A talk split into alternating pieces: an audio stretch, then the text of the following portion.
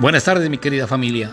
Hoy es lunes 26 de abril del año 2021 y es el centésimo noveno día del año. Nos restan 256 para que termine. Hoy amaneció con bruma y sin nubes, pero en este momento, a las 17.48 horas, la temperatura ambiente es de 31 grados centígrados y hay un ligero viento del este de 11 kilómetros por hora. Nuestra amiga la luna ahora es gibosa menguante. Hoy es un día dedicado al recuerdo del desastre de Chernóbil, una fecha decretada por la ONU con el objetivo de conmemorar uno de los mayores desastres nucleares que ha vivido la humanidad en las últimas décadas, ocurrido en Pripyat, Ucrania, y el cual dejó un saldo muy alto de muertos y heridos debido a la radiación nuclear. ¿Cómo se produjo el accidente? El accidente ocurrió el día 26 de abril de 1986 en la planta nuclear Chernóbil debido a una gran explosión que liberó al espacio 200 toneladas de material radiactivo que se extendió a distintas áreas y que lamentablemente se convirtió en uno de los desastres medioambientales más graves de la historia. La causa fue producto de un error humano, de una cadena de errores humanos y de autoritarismo que desencadenó toda una tragedia a nivel mundial. Muchos países se vieron afectados, como fue el caso de Polonia, Bielorrusia, Checoslovaquia y Ucrania. La gran nube radioactiva se propagó por Europa. Muchas personas terminaron muriendo, no sabemos cuántas, y casi 8.500 millones de afectados debido a los altos niveles de radiación, ya que la población no fue alertada con tiempo para alejarse del lugar.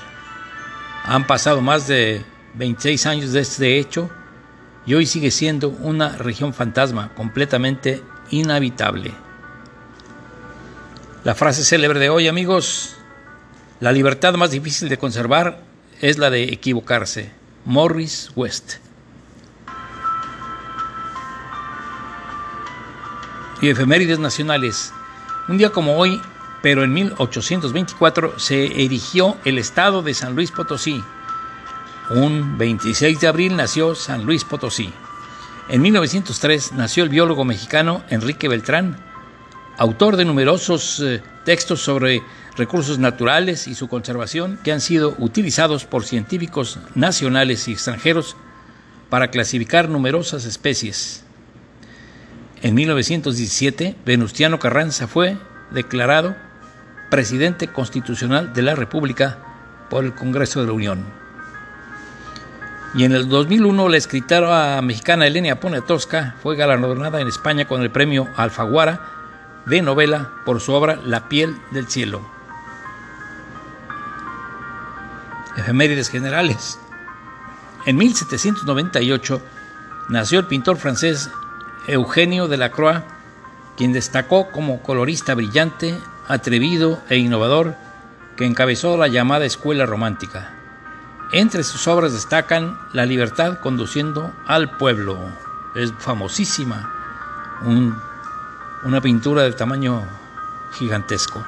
En 1889 nació en Viena, Austria, el filósofo Ludwig Wittgenstein, uno de los pensadores más influyentes del siglo XX y quien resaltó su contribución a la filosofía analítica. En 1898 nació el poeta español Vicente Alexandre, Premio Nobel de Literatura en 1977 y miembro de la Real Academia Española. Autor de varias obras tales como Ámbito, Espaldas como Labios, Pasión de la Tierra y Sombra del Paraíso. Y en 1900 nació el sismólogo estadounidense Charles Francis Richter, creador de la escala para medir la magnitud de los movimientos telúricos que llevan su apellido. En 1916 nació el escritor australiano Morris West, famoso por la trilogía de novelas llamadas proféticas. Tales son como Las sandalias del pescador, Los bufones de Dios y Lázaro.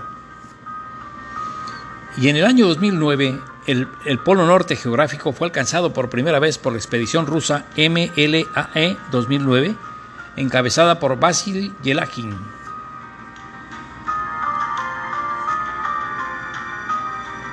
Santoral de hoy, San Isidoro de Sevilla, San Basileo, San Cleto Papa, San Esteban de Moscú, San Guillermo de Fogia o Foggia, Pascasio Radberto, San Peregrino, San Primitivo de Gabio y San Ricardo.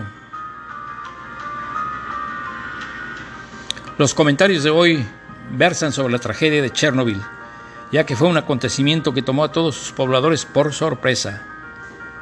Ellos nunca se imaginaron la magnitud del problema, ya que después de ser evacuados pensaron que a los pocos días volverían a retomar el ritmo normal de sus vidas.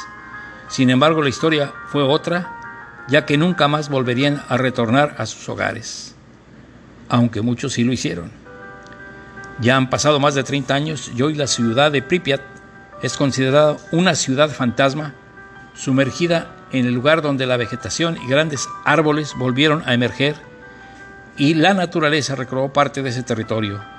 Sin embargo, todavía siguen existiendo altos niveles de radioactividad que no permiten la permanencia de los seres humanos.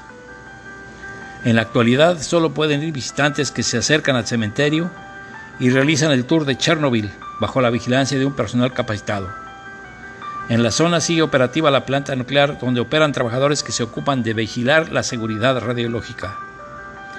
A pesar de ser una ciudad inhabitable, Pripyat sigue manteniendo su halo de misterio y encanto, tanto para los residentes de las regiones cercanas como de todos los turistas que sienten verdadera fascinación y curiosidad por una historia ocurrida hace tantos años atrás.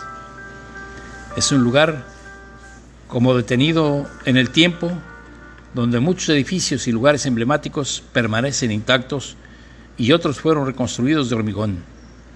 Todo esto se puede descubrir en los llamados Chernobyl Tours.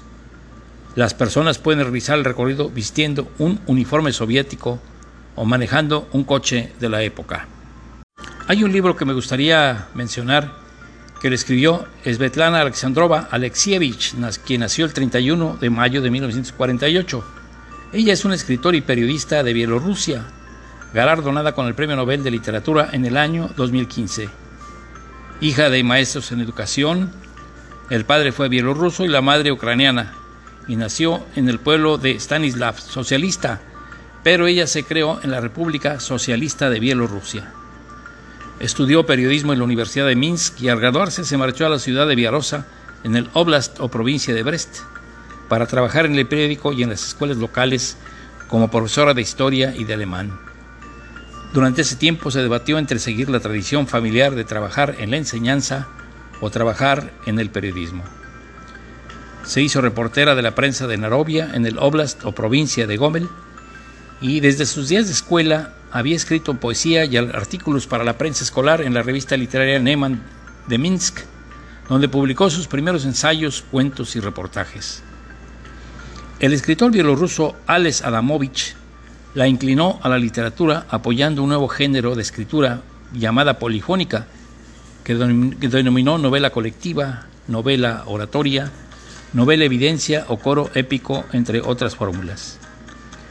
En sus textos, a medio camino entre la literatura y el periodismo, usó la técnica del collage, que yuxtapone testimonios individuales con los que consigue acercarse más a la sustancia humana de los acontecimientos.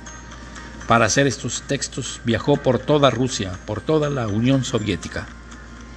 Ha escrito varios libros, los que puedo citar los siguientes. La guerra no tiene rostro de mujer, en donde a partir de entrevistas abordó el tema de las mujeres rusas que participaron en la Segunda Guerra Mundial. Un libro que se llama Los chicos del zinc, traducida a veces como Los ataúdes de zinc, que es un testimonio de madres de soldados soviéticos que participaron en la guerra de Afganistán.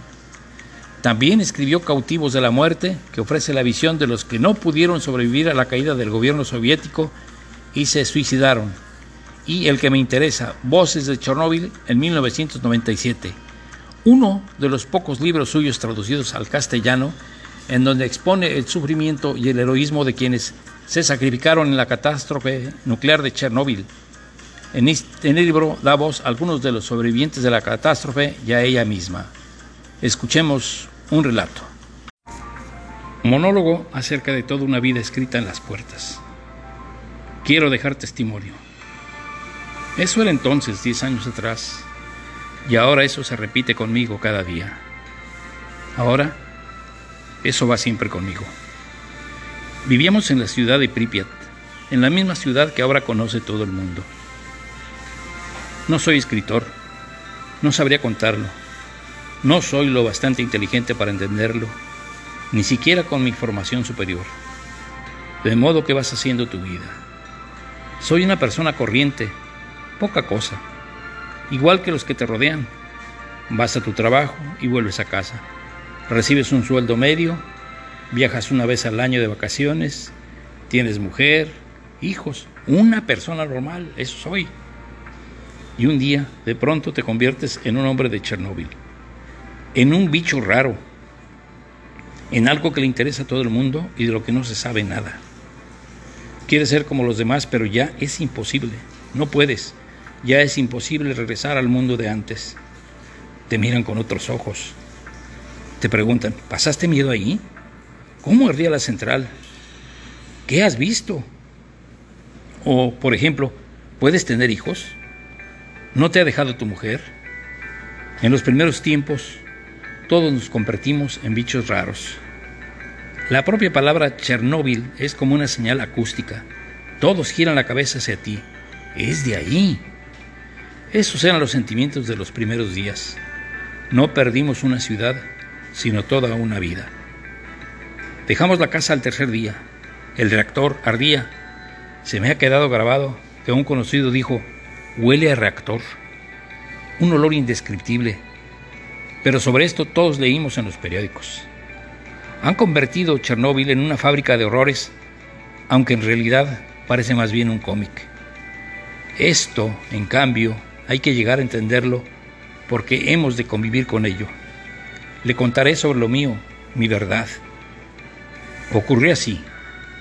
Por la radio habían dicho, no se pueden llevar los gatos.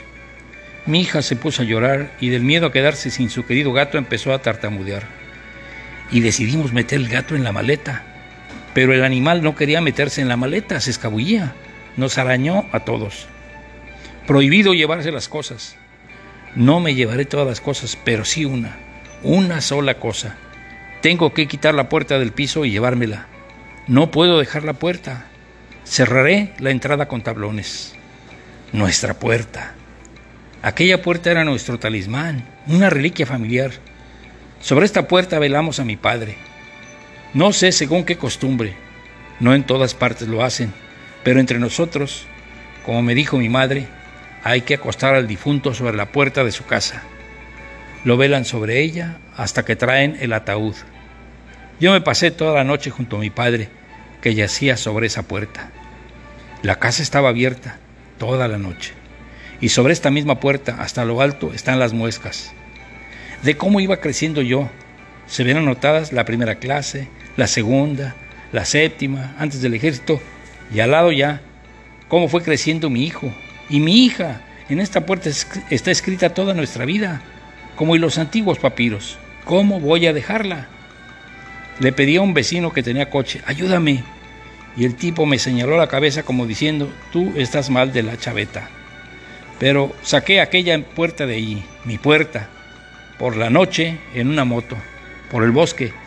La saqué al cabo de dos años cuando ya habían saqueado nuestro piso. Limpio quedó.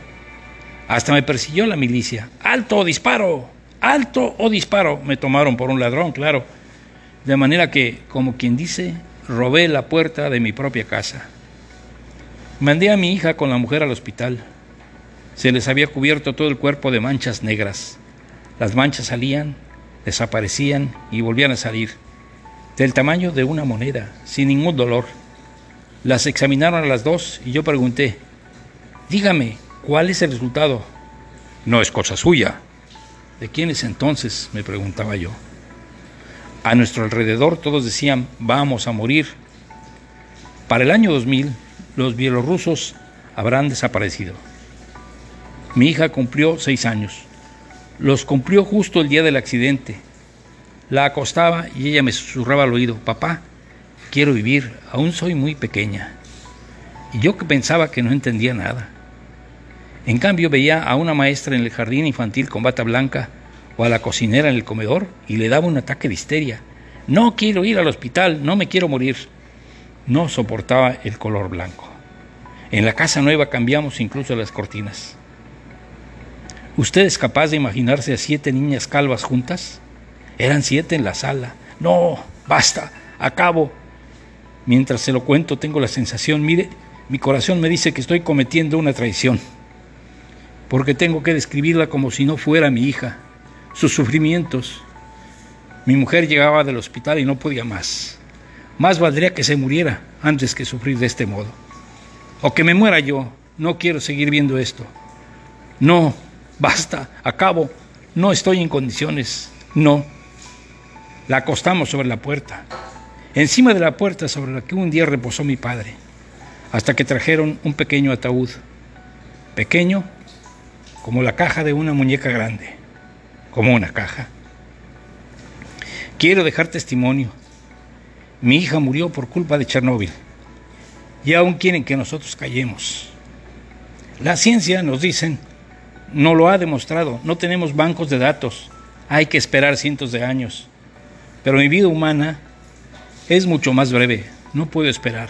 Apunte usted, apunte al menos que mi hija se llamaba Katia, Katiusha, y que murió a los siete años.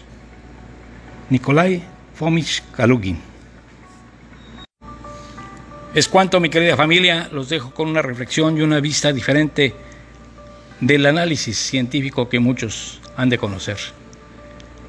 Hay muchas series y películas, sobre todo la de HBO, que marca la de Chernobyl, una serie de cinco capítulos, en donde curiosamente no se le da el título a la autora del, del libro Voces de Chernobyl y de donde fue extraída la mayor parte de la información que hay en esa en esa historia.